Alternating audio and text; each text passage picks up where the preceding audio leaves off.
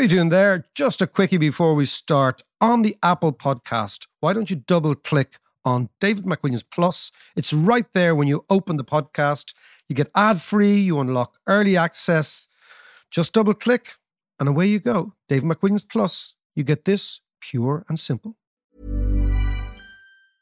A lot can happen in three years, like a chatbot may be your new best friend. But what won't change? Needing health insurance. United Healthcare Tri Term Medical Plans, underwritten by Golden Rule Insurance Company, offer flexible, budget friendly coverage that lasts nearly three years in some states. Learn more at uh1.com. Quality sleep is essential. That's why the Sleep Number Smart Bed is designed for your ever evolving sleep needs. Need a bed that's firmer or softer on either side? Helps you sleep at a comfortable temperature? Sleep Number Smart Beds let you individualize your comfort so you sleep better together. JD Power ranks Sleep Number number 1 in customer satisfaction with mattresses purchased in-store. And now, save 50% on the Sleep Number limited edition Smart Bed for a limited time. For JD Power 2023 award information, visit jdpower.com/awards. Only at a Sleep Number store or sleepnumber.com.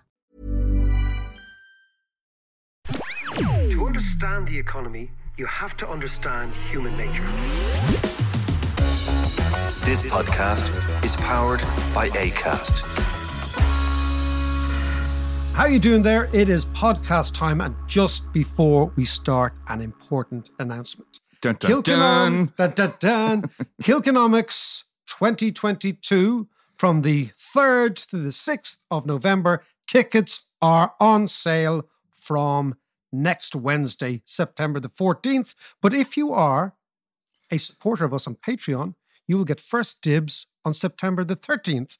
Now, these tickets go very, very quickly. Gigs tend to be round. You know the deal. It's stand up comedy and economics. The stand ups ask the questions. The economists from all around the world have to be human, communicate in a normal language, and explain the world, whether it's inflation, house prices, China, Russia, energy prices, financial markets. Is there going to be a crash? Is there not going to be a crash? What sort of economists have a clue what's going on? What sort of economists haven't a rashers?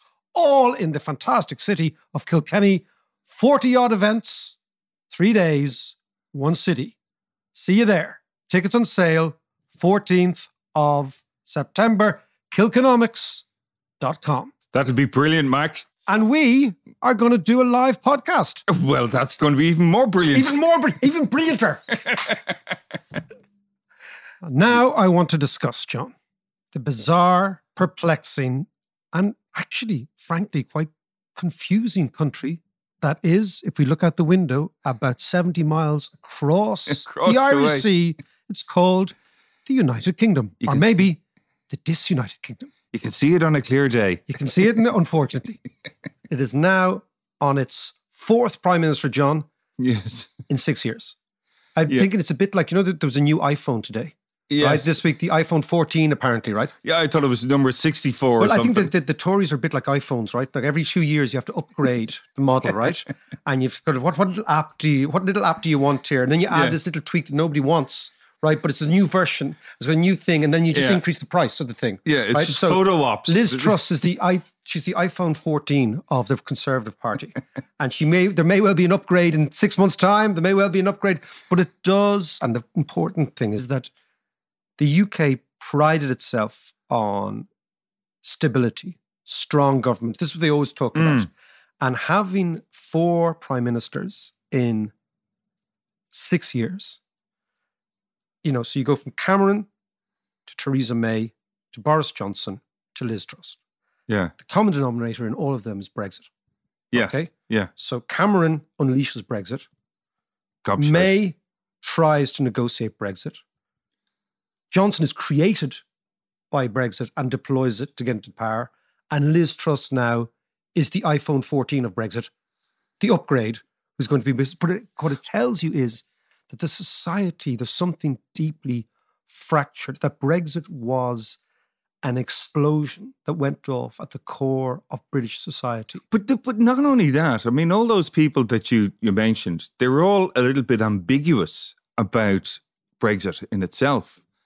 You know, Liz Truss started Well, as as it- anti-Brexiteer. She was a Remainer. Boris Johnson famously had his two articles ready to go. Which way was he going to go? Theresa, Theresa May, May was a Remainer. David Yeah. Cameron was a Remainer. yeah, Yeah, no, and he kicked it off the gobshite. Well, you know the interesting the other interesting thing about so on the one hand you have this kind of chaotic feel, then on the other hand, this new cabinet that she's apparently going to unveil is going to be the most diverse cabinet in the UK. It's going to have far more black people in it, far more people of Pakistani and Indian origin, far more women, far more immigrants. It's going to be the most diverse cabinet. And yet what is amazing is that the immigrants are the most right wing. And our assumption always was that the immigrants would be left wing because they'd come into society, be a little bit poor. But it's actually sort of panning out that the, a lot of the immigrant votes are people who are going to get up and go. You know, I don't Well, need the welfare. Immigrants tend to be more ambitious anyway.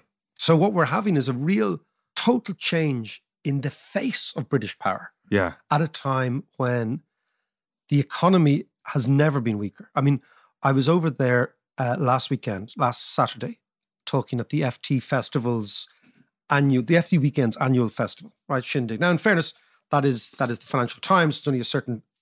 is that the, the fancy one up in the? Oh, the, festival that we went to. Yes, we spoke at that before. We spoke at that before, That was- and we That was great. and actually. we we remember we sat down and we chatted to Vivienne Westwood. That's right. Yes, about the pistols and Malcolm McLaren and all that sort of stuff. But anyway, I was speaking about that at that last week, and there is a real sense of trauma in the UK. And anybody I met over the weekend, the chats were a lot of it was politics, Mm, and there was a real sense that which you don't get here, right? yeah. That that they are on a path that none of them can really figure out where the end game is. The society, I mean, the inequalities in the UK, I mean, there's inequalities everywhere. The data will tell you Irish inequality is half as bad as the UK, but the reality of that is this extraordinary sense of the haves and have nots. Yeah. You really feel it there. And now, now what we have is they're going into, like the rest of Europe, a, an autumn of weak exchange rates, incredibly high levels of inflation. And the problem with the UK is that inflation in the UK comes from two sources. One is energy and one is the exchange rate. And every time the exchange rate goes lower, the price of imported goods goes higher and you get higher inflation. You have a Bank of England that is miles behind the curve because they don't want to raise real interest Yeah, rates. What, what is with the Bank of England? There's a fella called Bailey runs the Bank of England now. Really inconsequential lad. Shouldn't be let out on his own on telly. You know, Yeah. he's, no, he really he shouldn't do. Like he should have a minder. this guy took over from Carney. There's a guy come over for so Carney is Canadian Jesuit educated, Yeah. former Goldman Sachs, as swanky as BJ's, as sharp suits, you know, silver tongued, all that sort of thing. Yeah. Plays the game really well, right? Okay, whether you like it or not. Former Bank of Canada governor, then Bank of England governor, very much an insider in the Mario Draghi. Yes. Yeah. You know, he seemed to be pretty effective. very effective. But I mean, uh, the critics would say it's all style and substance. In actual fact, he he was governing a time when inflation was low. That inflation gave them the sense that they were in control, etc. Yeah. This new fella now just seems to be, at least when he speaks in public, doesn't seem to have a very good economic brain, which is a little bit worrying. Right. Although our lad now, Makhlouf, Yeah. nobody knows what type of brain he has because you've never heard him speak. Yeah. Well, he's never here. Yeah, exactly. So he's still in Greece with his man, in the COVID. That's right. Right. But when we come to talk about the UK, what I want to talk about now is obviously they have a new prime minister. Mm. I want to talk to Douglas Alexander. I met him over the weekend, old mate of mine, right? He was on Uh, the podcast there a few months ago. He's brilliant. This man has been the Scottish Secretary, Transport Secretary, Transport Secretary, the International Development Secretary in the cabinet under Blair when he was young, when he was in his 30s, and he was in the cabinet under Brown, the only person to be in both of those Labour cabinets. Right. Okay. You know, he is He knows his onions. Huge, what a huge experience, huge experience in government. He knows what it's like. Yeah. Uh, all around good egg. Unfortunately, a Rangers fan, so he's not feeling great this this morning and this week. But so let's go to Scotland. Let's go to Glasgow and talk to Douglas Alexander. Douglas Alexander, how are you? Good to see you. I'm very well, thank you, on this historic week. Well, I was just going to. I was going to. Before we start, we have to just have a quick, a quick genuflection to the old firm last Saturday. I'd Four really rather nil. not, if that's okay. What, what's what's happened to Gers? Well, the truth is, let's start with the good side. For the first time in more than a decade, you've got two Scottish teams in the Champions League. So Britain may have left, left Europe, but Scottish football seems to be joining Europe. Um, but it was the first Old Firm clash at Parkhead uh, this weekend. and Rangers got truly hammered. They got taken apart by Celtic. And under uh, Postecoglou, the Australian manager of Celtic, they're pretty rampant domestically at the moment. Start of the season, and they're five points up. So you just got a long, long winter ahead. The Ibrox community has a long winter ahead. Well, honestly, the Ibrox community is looking forward to European football. So, for the first yeah. time in more than a decade, uh, Rangers have qualified for the Champions League group stages. So yeah, no, it's a big deal. It's a really big deal. Yeah, whether it's Ajax, whether it's Napoli, whether it's Liverpool coming to Ibrox, there's some consolation for Rangers fans even after a pretty grim weekend. Okay, well let, us leave the football and uh, but I was we were also we, we were we were chatting just so so you listeners know Douglas and I were chatting in London last weekend. We were also lamenting the shambolic end of the Linfield campaign in Europe when they were in the last minute of extra time, they had a four on one overlap and they thought they did one and then Linfield went out. Anyway, enough of Rangers and Linfield because that'll inflame inflame some of our, our listeners that were even talking about those crowds. Including Doug, myself. Including, including John, exactly. including John. Okay, let us talk. Douglas, I got the palpable sense, obviously it's a historic week, but I just want to do more of a state of the nation discussion with you each time I've been over in the UK in the last while, which hasn't been enough in fairness, but there is a palpable sense of a country unmoored, not unhinged, but unmoored yep. from the anchors of stability that characterize normal economies, societies, etc., political infrastructures. Give me a sense of where you think the UK is. What sort of in tray does Liz Truss have, and what might she do, and what could be done? Someone said at the weekend the only thing that's missing from Liz Truss's entry is Armageddon. You know, it is a brutally horrible entry. And that's really because both the politics and the economics of the UK has been unmoored in recent years. I mean, let's remember Boris Johnson was desperate to be Prime Minister, but in 2010, Gordon Brown lost office to David Cameron. We had a coalition for the first time for five years in many decades. But since then, we've had a rapid succession of changes. David Cameron goes after the Brexit referendum, then Theresa May, then Boris Johnson, and now, of course, Liz Truss. And I think there's been a really big shift in British politics in the last decade, which is, if you like, the central currency of elections not being economics, but being identity. The big questions in British life over the last few years have been who are we? Are we Scottish? Are we British? Are we British? Are we European? And I think it'll be really interesting this winter because my sense is economics is going to come roaring back center stage because of just the deep fear that people have in terms of the cost of living. So politics has shifted significantly over recent years, but also that is underpinned by a really bad combination of low growth and high inequality. And if you like, that combination explains the disaster that was austerity at the early part of the decade the struggle to find economic growth over the last two or three years, and the really chronic state of a lot of public services right now in the UK. So the UK is listing. The ship of state is listing as Liz Truss takes the bridge. And let's just focus on the economics. I was going to call this podcast, I was just pottering around this morning, when the IMF bailout happens in the UK. And the reason I'm saying this is not actually to be inflammatory, but there is a constellation of events that could occur which could put the UK economically, if Liz Truss does the high spending, low tax combo that she's going to go for, high, high borrowing when the currency is already very, very fragile, when the rate of inflation is predicted on some predictors to be as high as maybe 18% next year, where the Bank of England is well behind everything simply because it can't raise real interest rates to 18% because the economy would crater, particularly an economy that has been sustained not unlike our own economy, many Western European economies, not unique to the UK, by huge levels of personal uh, and corporate debt. So you've got all these various different uh, factors going on. Give me your sense of the economics of the next couple of months. As you say, economics will come roaring back. Well, making a sense of the economics, I think you actually have to start with the politics. Liz Truss has been chosen by significantly less than 1% of the UK population. Okay. About 170,000 okay. Tory members they are overwhelmingly white, overwhelmingly old, overwhelmingly in the southeast of England. And if you like, why she managed to best Rishi Sunak in this contest is because she understood better than he did that conservatism's ruling orthodoxy has become cakeism. Okay. The belief that you don't need to make difficult choices, whether on borrowing or on taxes or in economics more generally. She is, if you like, offering boosterism without Boris to the Conservative Party, saying it's all going to be fine. Now, the reality is the economic conditions she inherits are anything but fine. And that's why this week we will see an unprecedentedly large economic package announced by Liz Truss. It, in terms of scale, comparable to what we saw with the furlough scheme in the teeth of the pandemic. And that's because, contrary to all of her own beliefs about the size of the state and how to run an economy, if she blunders in her first week and doesn't address the deep fears on the cost of living and on energy prices in particular, she basically is done before she's begun. And the Conservative Party understand that and they have a hunger and an instinct for power.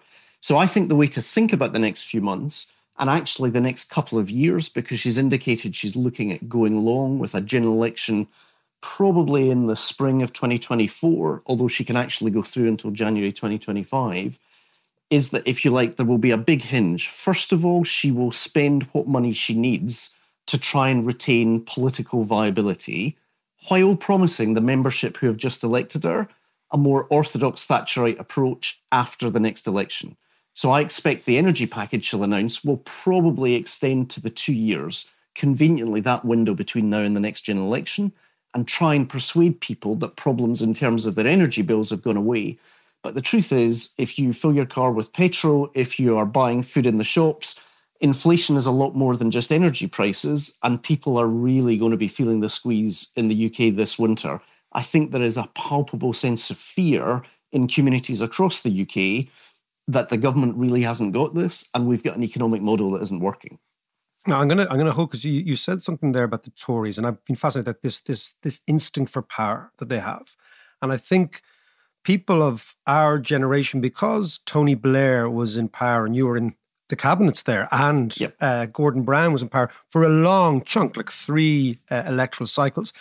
We've kind of convinced ourselves, well, you know, it's a it's it's a two party state. But actually, historically, if you look at it, it's a kind of a one and a half party state in the sense the Tories have been in power a lot Okay. And I want you to explain to me, maybe in a little, little bit, what is this Tory nation? Why does this party continue to galvanize majorities on a constant basis, despite scandals and economic crisis and bad decisions and all that sort of stuff? But let me let's let's focus now on something that the UK in the 1970s had an IMF bailout, which is kind of inconceivable given where the UK had started, let's say, 30 years prior to that strongest currency in the world, biggest current account surplus in the world, all that good stuff. Just again, bad management, bad luck, and an energy crisis. So this is what I'm talking about. The, these energy crises can really unhinge politics in a way in which we haven't seen for 40 or 50 years. I think that's absolutely right. Firstly, the Tory party, um, one of their talents is shapeshifting, that they change with a shamelessness that would make most political parties blush. So the way I think about the modern Conservative Party is it's not really a Conservative Party at all. It is an English nationalist party. And if you like, it has been remade in the image of the Brexit vote that it was central in delivering. And in that sense, that's radically different from the one nation conservatism that you would have seen with someone like John Major, the big beast like Ken Clarke, or others who you would know, all of whom basically have been squeezed out by what is a much more right wing Conservative Party than was the case in the past. But politics is comparative. And as someone who's been a Labour Party member for more than 30 years, we have to take our share of responsibility for the fact that the Conservatives keep winning elections. You know, if you look at the record of the Labour governments and indeed Labour general elections, it was defeat, defeat, defeat, defeat, Blair, Blair, Blair, defeat, defeat, defeat, defeat. That tells That's, you something. Yeah.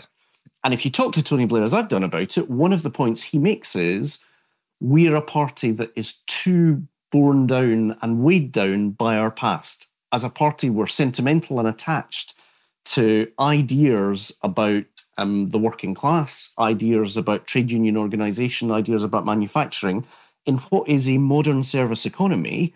And if you are perceived as being more interested in the past than the future, you tend to lose.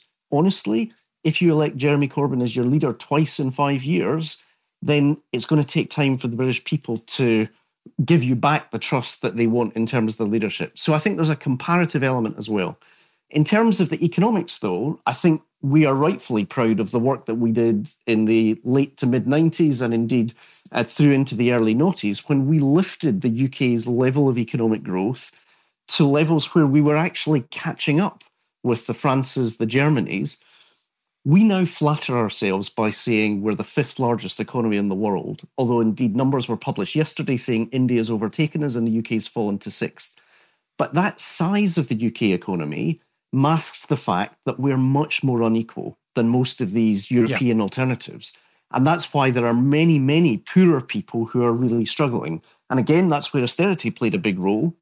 One of the features of austerity over the last 10 years was to absolutely hammer the benefits paid not to those out of work, but also to those in work. So we have a real problem with poverty pay and inequality, the profundity of the inequality in the UK that is not replicated in continental European countries. And the challenge is how do we raise British productivity? How do we focus on growth? And how do we make sure that the proceeds of growth are shared more equitably than we've seen over the last decade or so? See, it's amazing that you you're, you're talking like this. And we, we we exchanged a chat on Saturday night about a, a trip I had to a place called Sketchfield. I think it was Sketch, uh, in mm. Birmingham. I think it's called Sketchfield. Yep. Or Sketchley. Yep, could be. Uh, and it was a football trip about five years ago with my son and his football team. And we I could even sense the kids, the Irish kids were really quite shocked at the poverty they sensed around them in a suburb of Birmingham. Just the the physical look of the people, the physical sense of the place, the complete lack of, of, of any resources. And again, that's Irish kids comparing Ireland, and we're catching up, right? If you compare your average Parisian or, or, or, certainly German kid, it's a totally different social infrastructure that they're inheriting from their parents, who are also framing it to their politicians. And yet, Liz Truss is still talking about trickle down economics. Well, I mean, frankly, you're right. Uh, when I was the MP in Paisley, I had to help establish a local food bank, and food banks have now extended the length and breadth of the United Kingdom. That's despite the fact, even in Scotland, we get about 2,000 pounds more in terms of public expenditure per head of population than in England, thanks to the Barnett formula. But the reality is, those food banks, on one hand, reflect the best of human instinct, a desire to help each other and to help your neighbours, but they represent a profound failure of an economic and social model where people are relying on charity rather than being valued as members of society. Now, in that sense, whether that is by raising the minimum wage, whether that is by making sure that in work benefits like tax credits are paid, Britain has really declined over the last decade and faces profound social justice challenges as well as profound economic uh, challenges and economic productivity challenges. Now, I know that you're not a big fan of Scottish nationalism, but if you are a Scottish nationalist and you're listening to this program, you're listening to you talking and, and, and you're saying, look, the UK has this problem, that problem, the other problem, been run by an, an English nationalist party that believes in trickle down economics, but they'll spend quite a bit if they can get away with it. And then they'll try and limp to the next election. And then they'll obviously impose austerity because they've got to get back to the fiscal idea that the Tories have some sort of fiscal responsibility somewhere in the back of their heads. Okay and you're an, a, you're a Scotsman or a Scotswoman, you think, do I want to be part of that? Well, two parts of that. First of all, I don't believe the Tories um, are going to win the next election. I think genuinely Keir Starmer is doing a good job, and there is every prospect that Labour can win. It's far from in the okay. bag, but okay, fair um, enough. that's a genuine option in a way that, frankly, a couple of years ago would have been almost unimaginable. People thought maybe he can be Neil Kinnock, but he can't be Neil Kinnock and John Smith and Tony Blair in one term. Mm-hmm. Most commentators now think certainly we need to take that seriously. So, first of all, that's a realistic okay, possibility.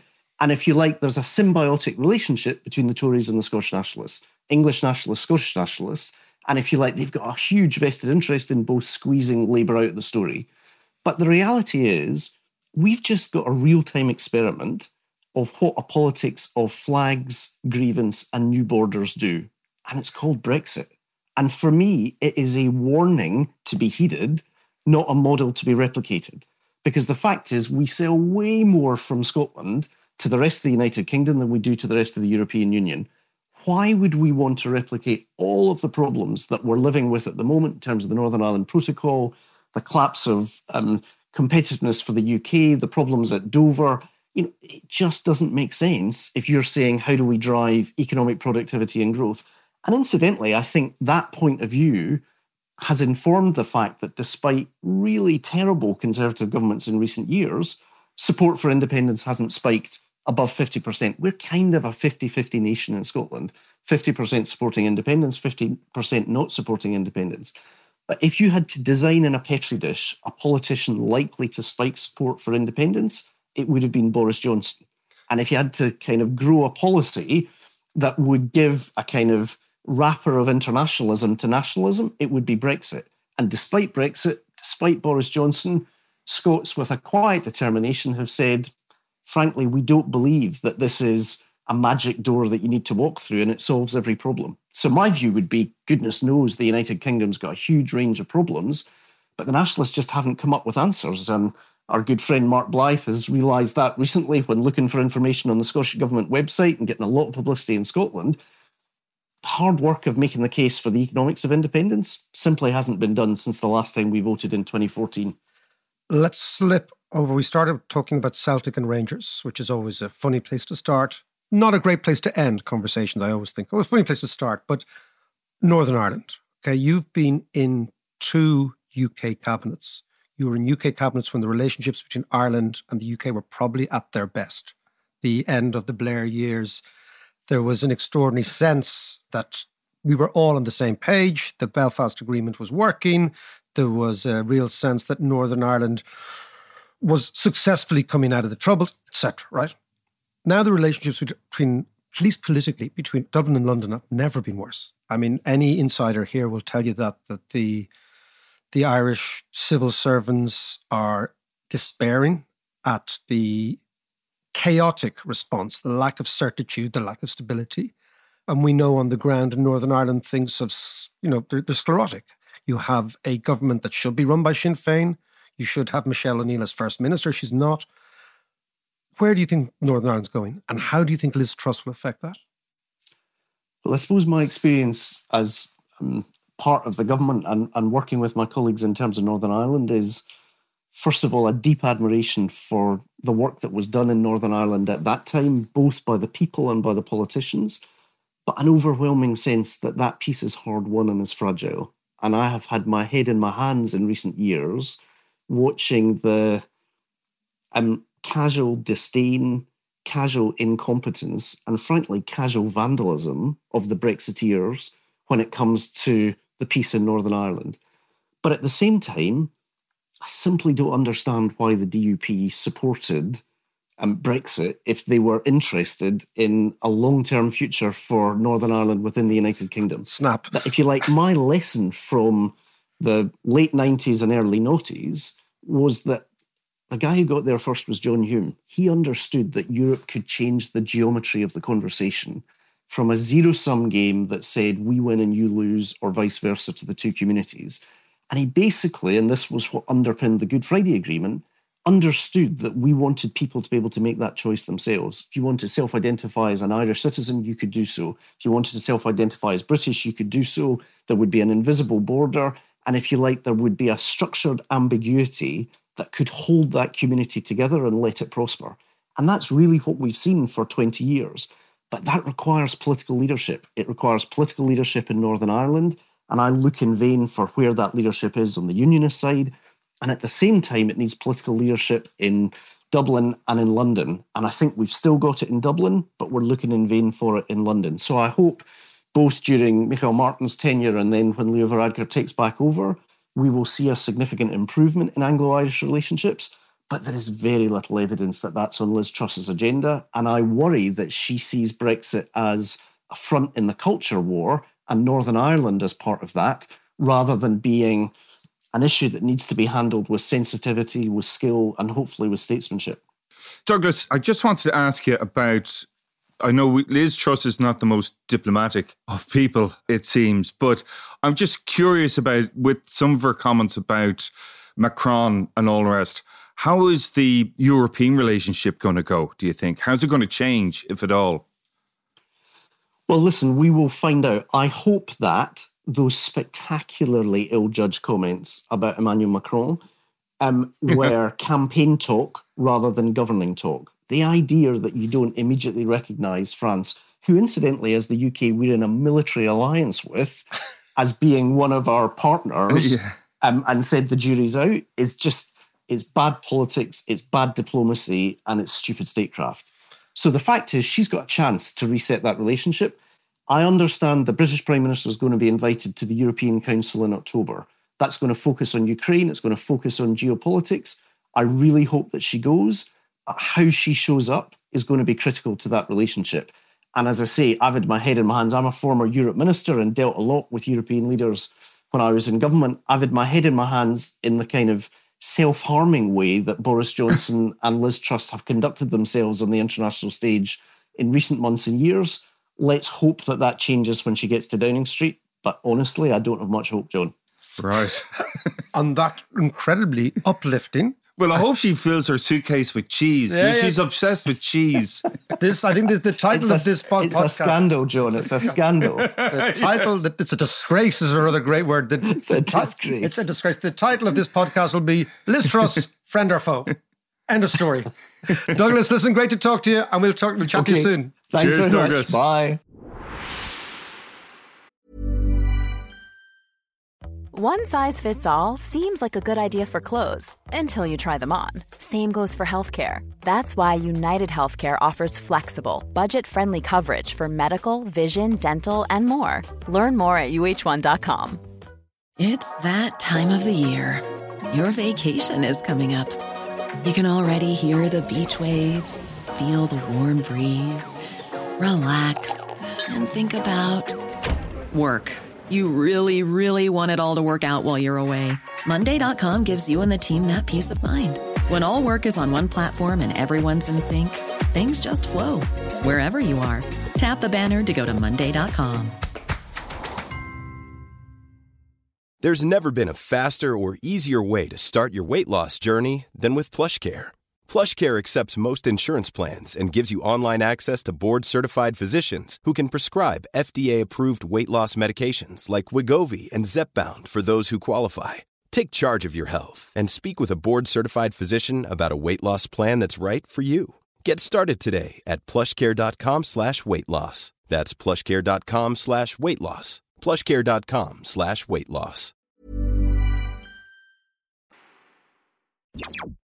I love the way Douglas described the Tory party as shapeshifters.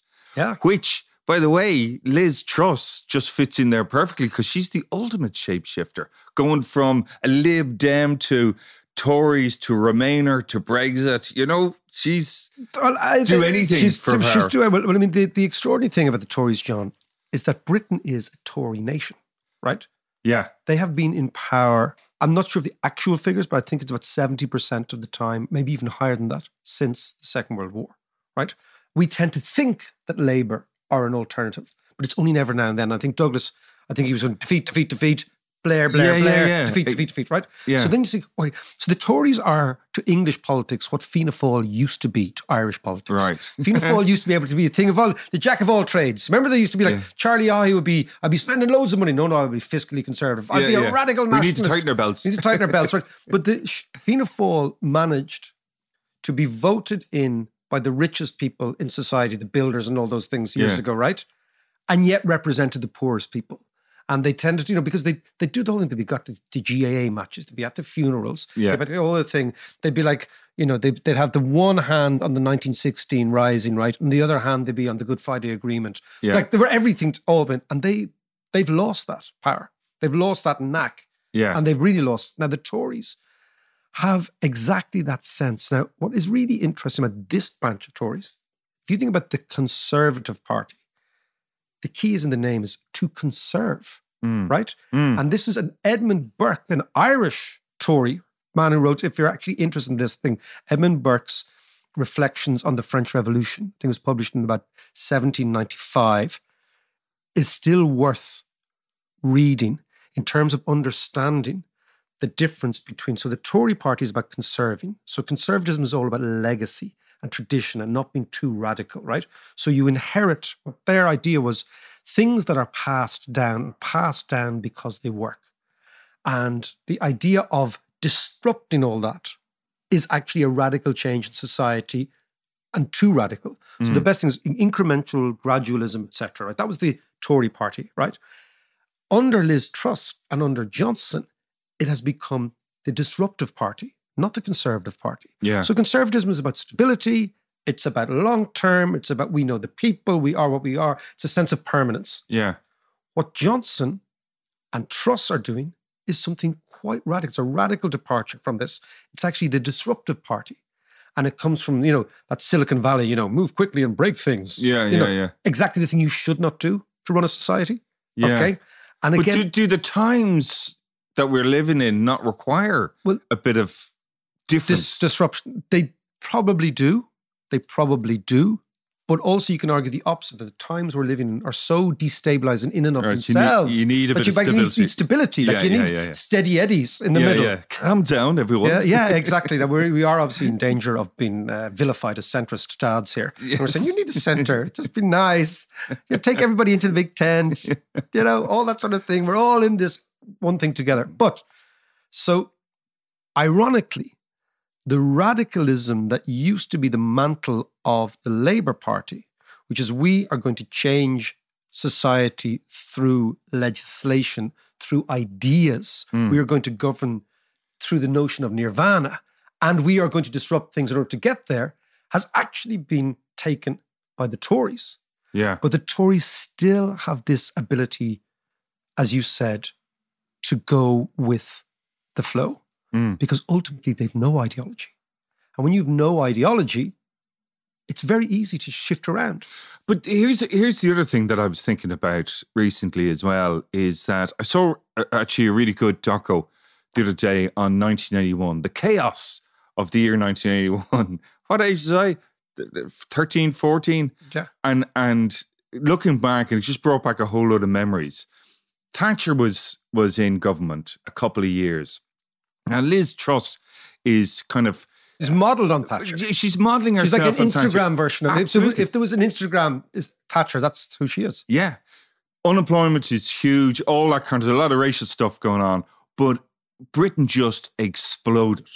And at the moment, if you look at Britain, we talked about poverty with Douglas there. Mm-hmm. We talked about the cost of living crisis, the energy crisis. All are these are all just tinder for the spark. Yeah. I mean, do you reckon that Britain could explode over the winter? Well, what I reckon is usually countries don't explode in the winter. Yeah, that's cold. true. It's true. That yeah, is true. explode Yeah, in the yeah, summer, yeah. okay? That is true. Is when we go rioting, okay? Wintertime is when we watch Netflix, okay? Right? Yeah, but they won't pay to watch Netflix. We know No, I think. I think that, and we'll, we'll do a podcast on it next week, the coming energy crisis, inflation, energy cost of living crisis, there's a movement on the left in the UK called Enough is Enough, Mm. which the left are always very good slogans. Have you noticed that? yeah. They're, they're now starting the get Brexit done sort of thing. Yeah, I- yeah, enough yeah, is yeah. enough. So they're, they're borrowing the three the three word thing, Yeah. drain the swamp. Enough is enough. But I- Lock her up. Lock her up, exactly. Lock me up. but I think that nothing so destabilizes a country as very high levels of inflation, right? So, for example, Lenin once said, Vlad, always a man to mm, quote, mm. nothing so undermines a society as a debauched currency. And by that, he meant that once your currency or money becomes worthless, once you're not really sure how much your money is worth, a whole load of other anxieties come to the fore Yeah. and you can really destroy the society. Now, that brings us to maybe finally the piece on economics. So, what the Brits are trying to do is they're trying to do, we're going from, from, from Lenin to St. Augustine, John. Good Saint man. Good man. Right, uh, Augustinian was idea was make me virtuous, but just not yet, oh Lord. Yes. Right, which is basically all of us. Okay, I want to give up this, but not tonight, maybe Yeah, tomorrow. Yeah, okay? yeah. Monday. So what? Yeah. Monday. So what Liz Truss is going to do is take the very Augustinian view, right? Which is they're going to try and spend as much money as possible now, which means they're going to issue huge amounts of gilts into the market. That means British long-term interest rates, by definition, are going to rise and rise quite, quite rapidly. It also means the currency is going to fall, right? And Right. what she's trying to gamble is that that combination will allow her to have a huge war chest, which she will then use to subsidize energy prices and bring down the cost of energy increases to the average person in the next couple of weeks. Now, we're going to do the same thing, by the way. Right. All of Europe is going to do the same thing. We're probably, hopefully, going to use, for clever, uh, the windfall surplus and corporation tax to do that. Oh, we got another four billion or so something you- there you- recently. Yeah, so you do you you spend that on on on capping price increases. So basically, what what happens is you've got an energy crisis, which means there's a massive transfer of wealth from the producers of energy, Mm. Russia, Saudi Arabia, et cetera, et cetera, to the consumers of energy. Yeah. Right now, the way in which you protect the consumers of energy is the state comes in and caps the prices, but somebody has to pay those producers. So there has to be a transfer of resources to the producers of energy in order for us to get it. And I think it's a very clever way of spending your tax windfall. And the reason it is, is that if we allow inflation to become embedded in the system, remember we talked inflationary expectations, yeah. where everybody's wage increases go up and everybody feels like, I want 10% next year, 20% the year after, Yeah, yeah. Then you have this wage price spiral, which is much more debilitating to a country than simply using a bit of a windfall tax gain to prevent that. So prevention is always better than cure. Mm. So to prevent that, we've got to go in like this. We can do it from a tax windfall. The Brits don't have that tax windfall. So what they're going to do is borrow for that, right? Right. And then, in order for her to go back to the home counties and the shires in 12 months' time or 18 months' time and say, I'm still a conservative, even though I'm spending like Juan Perón, the actual former Argentinian Yeah, man, yeah. okay? She'll have to say, We are now going to stop spending after you vote us in. Right. So we're going to actually bring forward austerity. We're going to cut your taxes and we're going to go back to the red trouser brigade Toryism, right? Right. That's the politics of it Yeah. the economics and the finance of it are will the financial markets allow them? Will the bond markets allow them? Yeah. Will the currency markets allow them? I mean, James Carville, the raging Cajun, right? Yeah. Yeah. Who was Bill Clinton's chief of staff and, uh, and a most extraordinarily incisive man. He's still around, actually, He's still doing around. You see him on American TV every now and then. He was saying in 1997, 1996, when Clinton was hemmed in by the bond market, he said, if I come back in the new world in the next life, I want to come back as the bond market. And what he meant by that is the bond market at a time of crisis becomes so strong. Yeah. And I think there is a very significant likelihood of a bond crisis in the UK this winter. That the financial markets will just say these figures don't add up. Your budget deficit figures are too high. Your tax base is too low. Your ability to borrow is limited by the fact that your real interest rates will be so high. You'll have to pay us so much. Why will you have to pay us so much? Because your currency is so weak that we have to be compensated Yeah. as foreigners for holding because the UK borrows in the foreign market a lot. So that's why I think so. I took back for your 1981 question. I think it's more like the late 70s Okay. than the 80s, but you might have the same type of evolution. So in the late 70s, you get an energy crisis, you get a government that isn't popular, you get lots and lots of industrial relations crisis, you get the three day week, all that sort of Yeah. stuff, right? And you get a bond crisis because money flies out the door, right? Already, Brexit has made international capital jittery about the UK. Yeah.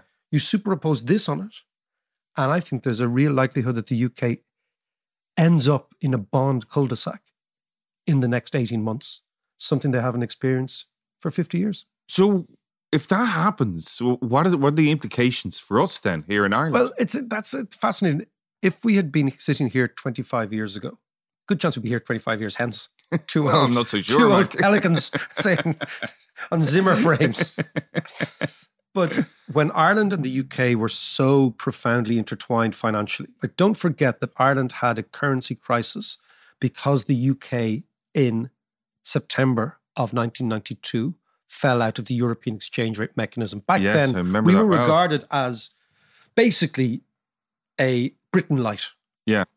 That has completely changed. Ireland has totally divorced itself from the UK financially, like 100% financially. Mm. And I mean, we've, we've, we've given the figures before, export wise, 1951, when Winston Churchill was in his last second term of office, uh, 93% of our exports went to the UK. It's now 11%. So we've completely divorced ourselves on that side as well. Yeah. So I think it's bizarre to say But the more crises there are in the UK, the more jittery the UK capital markets, the more unstable it is as a place of long term investment or perceptions of long term investment, the more capital will look for other places to go. And as I always said, you know, when your neighbor goes bonkers, all you got to do is do nothing and you look really sane. Yeah. and that's precisely what's going to happen here. And a crisis in the UK, which in the old days used to drag us down, Yeah. financial crisis in the UK will be another windfall for us. Just a quick update on Patreon. If you want to go to Kilkenomics, the best economics festival in the world, November 3rd to 6th in Kilkenny. You, as Patreon member, will get first dibs on these tickets and they go extremely quickly. So, Patreon, first dibs, Kilkenomics tickets. No ads, early access, access to all economic courses, and of course, access to the conversation for myself and John. Answer your questions every single week. So, patreon.com forward slash Dave McWilliams. Sign up, all for the price of a pint.